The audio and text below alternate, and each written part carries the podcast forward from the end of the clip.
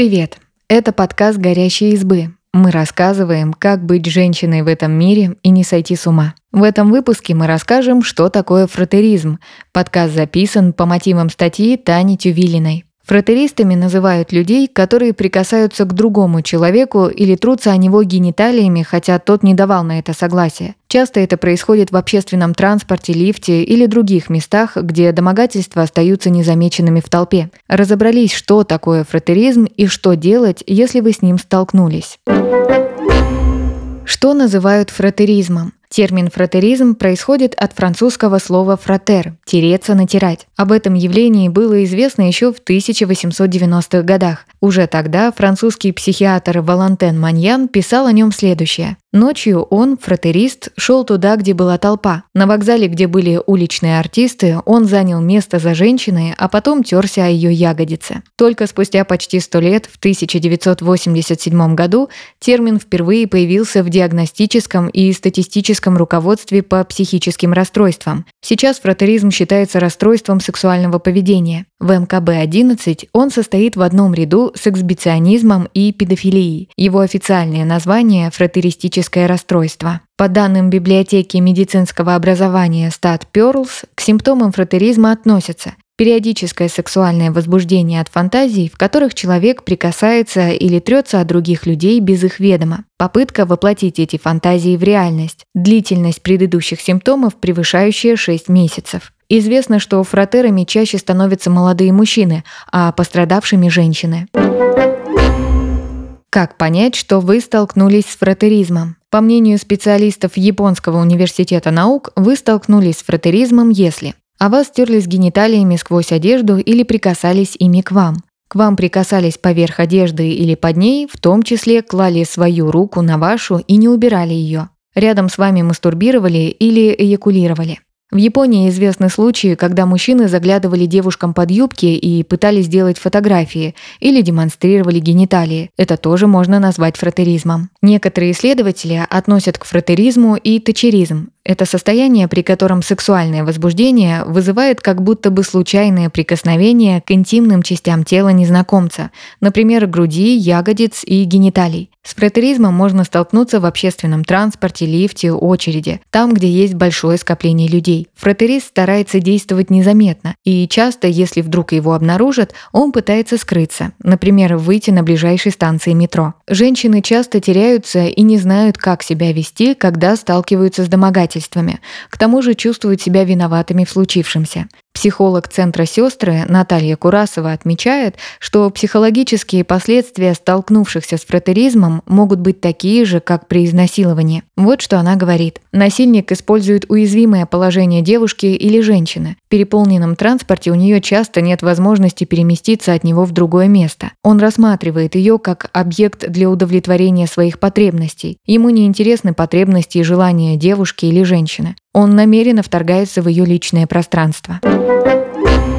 Что делать, если вы столкнулись с домогательствами? Единственно правильного поведения в такой ситуации нет. Невозможно в полной мере оценить намерение фроттериста и предугадать его реакцию на то или иное ваше действие. Мужчина может повести себя непредсказуемо, как скрыться, так и отреагировать агрессивно. Можно попробовать предпринять следующие шаги. По мнению психолога Джанет Бритто, если вас трогают без вашего согласия и вы знаете, кто это делает, можно напрямую обратиться к этому человеку. По мнению Джанет, зачастую фроттеристы не ищут конфликта и не ожидают, что девушка может дать отпор. Психологиня сервиса YouTalk Анастасия Маскеева в комментарии изданию «Вандерзин» советует резко останавливать фроттеристов, громко сказав «стоп» или «хватит» несколько раз. Это не только может отпугнуть человека, но и поможет привлечь внимание окружающих. Юрист Екатерина Тигай в том же тексте рекомендует воспользоваться связью пассажир-машинист, если вы находитесь в метро. На станции можно обратиться к сотрудникам правоохранительных органов, чтобы обезопасить себя от преследований. Некоторые женщины, которые сталкивались с фроттеризмом, выходили из транспорта, чтобы избежать дальнейших домогательств. Это тоже одна из возможных стратегий поведения, которая может помочь обезопасить себя. Если вы чувствуете себя подавленно и понимаете, что не справляетесь с психологическими последствиями произошедшего, можно обратиться за помощью к психологу или в кризисные центры, например, в организацию «Сестры».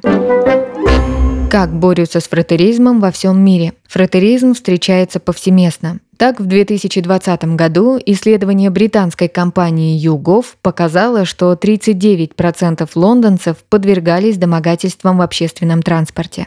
Больше половины пострадавших – женщины. Чаще они сталкивались с незнакомцами, которые намеренно прижимались к ним в транспорте. Корпорация Transport for London, которая управляет транспортной системой города, выложила инструкцию, где описано, что делать, если вы стали свидетельницей или пострадавшей от домогательств в транспорте. Там рекомендуют сообщать о происшествиях специальному отделу полиции, даже если вы считаете инцидент недостаточно серьезным. По мнению компании, это поможет избежать повторных случаев и принять меры против нарушителей. Еще серьезнее дела с фроттеризмом обстоят в городах Латинской Америки. По данным опроса Reuters, около шесть из десяти женщин подвергались физическому насилию в транспорте. В книге гендерной исследовательницы Кэролайн Криадо Перес «Невидимые женщины» авторка утверждает, что две трети женщин в Бразилии сталкивались с домогательствами и насилием во время поездок по городу. Половина этих случаев произошла в общественном транспорте. В некоторых странах, например, в Мексике, при поддержке ООН «Женщина» была создана программа, чтобы девушки чувствовали себя безопасно. Так, в Мехико запустили дополнительные автобусы только для женщин, установили освещение и камеры на автобусных остановках,